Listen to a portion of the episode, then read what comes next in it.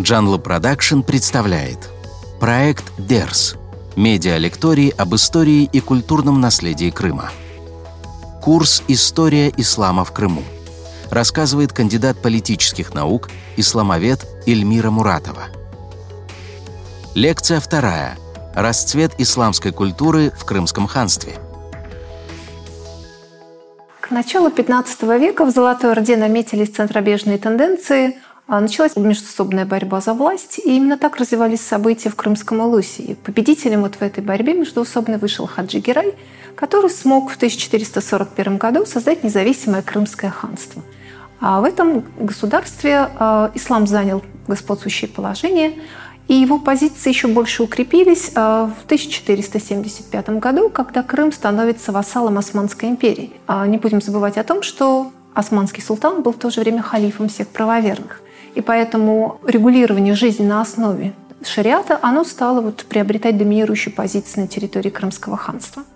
За время существования Крымского ханства ислам смог э, создать, ну, не знаю, укрепить свою позицию в разных, совершенно разных сферах общества и создать разветвленную сеть мусульманских учреждений, а, иерархии духовных, религиозных деятелей, определить основные контуры и основные вехи в развитии крымско-татарской культуры того времени. Не имея возможности в рамках этой краткой лекции остановиться на всех этих моментах, мы обозначим лишь несколько. Поговорим об мусульманских учреждениях и об иерархии религиозных деятелей в Крымском ханстве.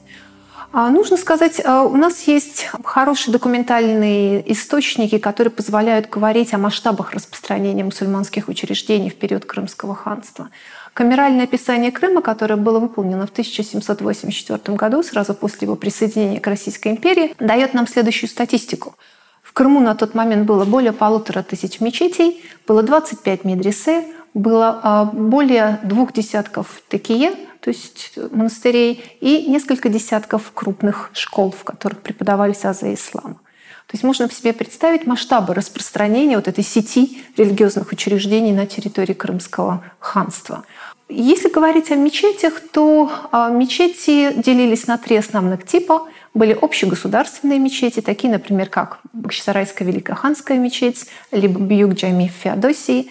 А были мечети соборные, то есть те, которые объединяли несколько мусульманских приходов, общин, и которые служили главным образом для того, чтобы мусульмане совершали пятничные либо праздничные намазы. И были, конечно, приходские мечети, которых было больше всего на территории Крымского ханства. То есть каждый приход, каждая махаля в Крымском ханстве имела свою мечеть, которая обслуживала нужды мусульман, вот каждодневные нужды мусульман.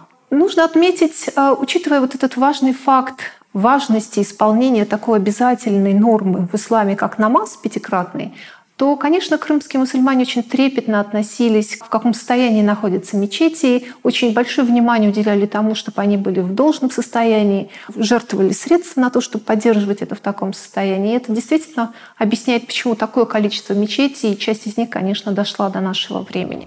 В Крымском ханстве была широкая сеть образовательных учреждений.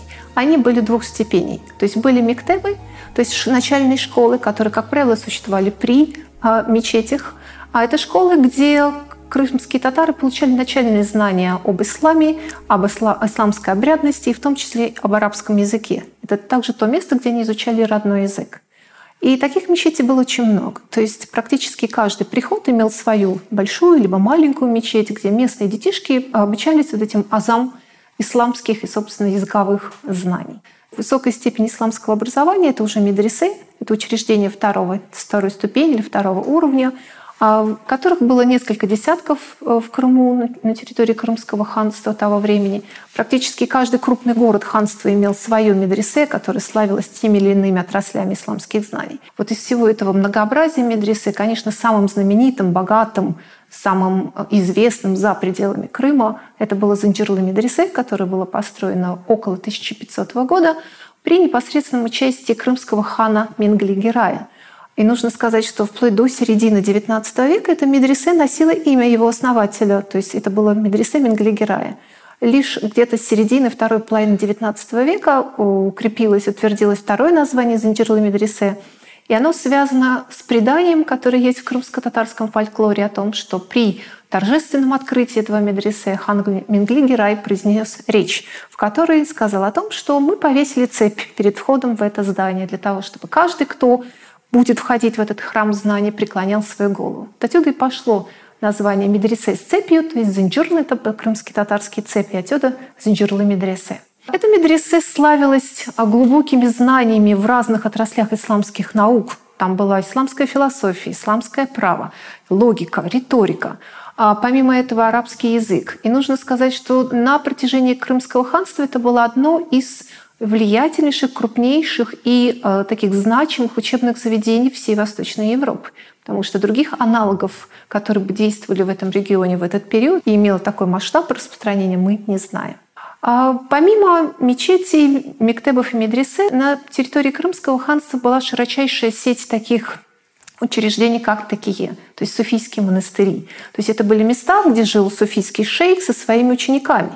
И каждое такие, оно принадлежало тому или иному суфийскому братству, в котором вся жизнь регулируется в соответствии с уставом, правилами, которые заведены в том или ином братстве. Нужно сказать, что в Крыму были распространены разные виды такие э, разных братств. Были, например, такие, которые были распространены за пределами Крыма. Например, такие, как Накшбанди, такие, как Мевлевия.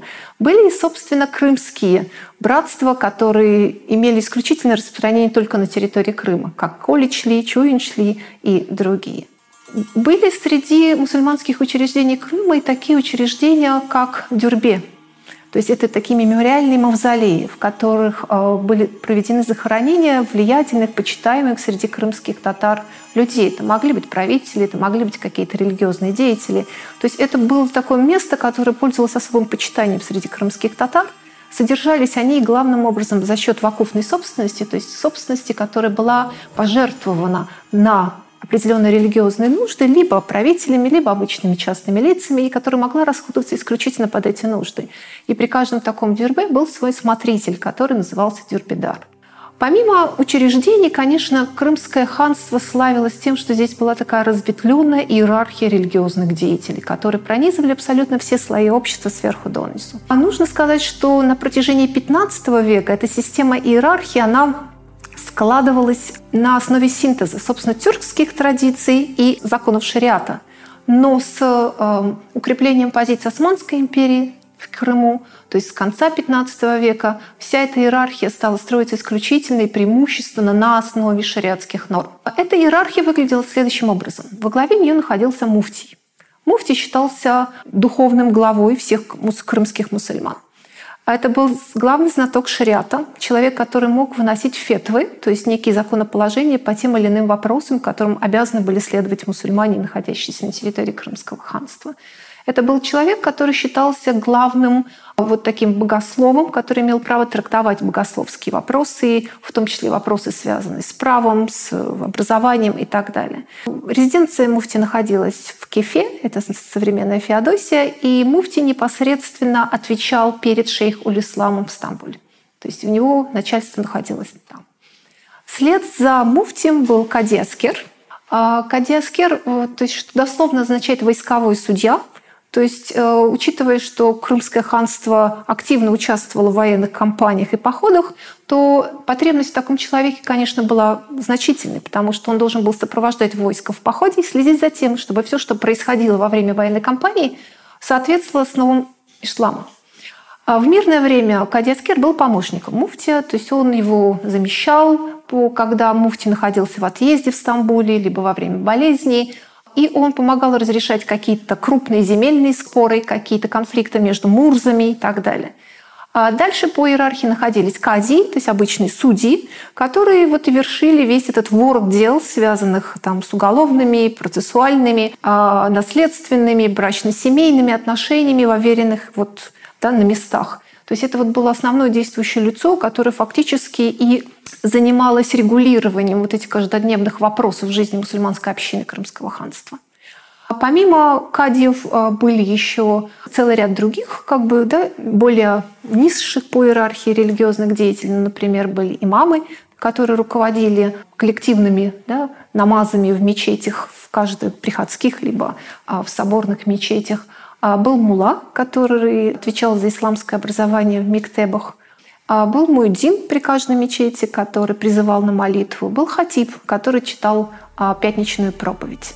А, то есть мы видим, что за время существования Крымского ханства вот появилась эта огромная-огромная когорта религиозных деятелей, каждый из которых занимал свою какую-то нишу, который знал четко обозначенные функции. И эта вся иерархия, она четко работала по неким правилам, которые были неписанными, да, но которые соблюдались всеми. За время существования Крымского ханства мы не можем не отметить еще один важный момент, связанный с культурой, потому что период Крымского ханства, вот эти 350 лет существования этого государства, они дали крымско-татарскому народу, да и миру в целом, просто огромные памятники а, культуры, архитектурные, декоративно-прикладные, а, книжные, то есть те, чем крымский татарский народ сегодня может в полной мере гордиться. А нужно сказать, что в культуре крымских татар того периода было влияние очень разных веяний. Да? То есть это было влияние золотоорденской культуры, влияние турецкой, османской культуры, влияние византийской культуры. Кроме того, было очень заметно влияние европейские, романские, да, ренессансные стили, которые пришли вместе с итальянцами в Крым. Они тоже внесли свою лепту вот в формирование этой мозаики крымско-татарской культуры. В целом, если говорить о том, что представляет собой крымстарская культура того периода, то это синкретизм. То есть где строгие исламские нормы, они очень гармонично сочетались вот с какими-то внешними веяниями а, с разных направлений, которые, которые испытывал Крым в тот период.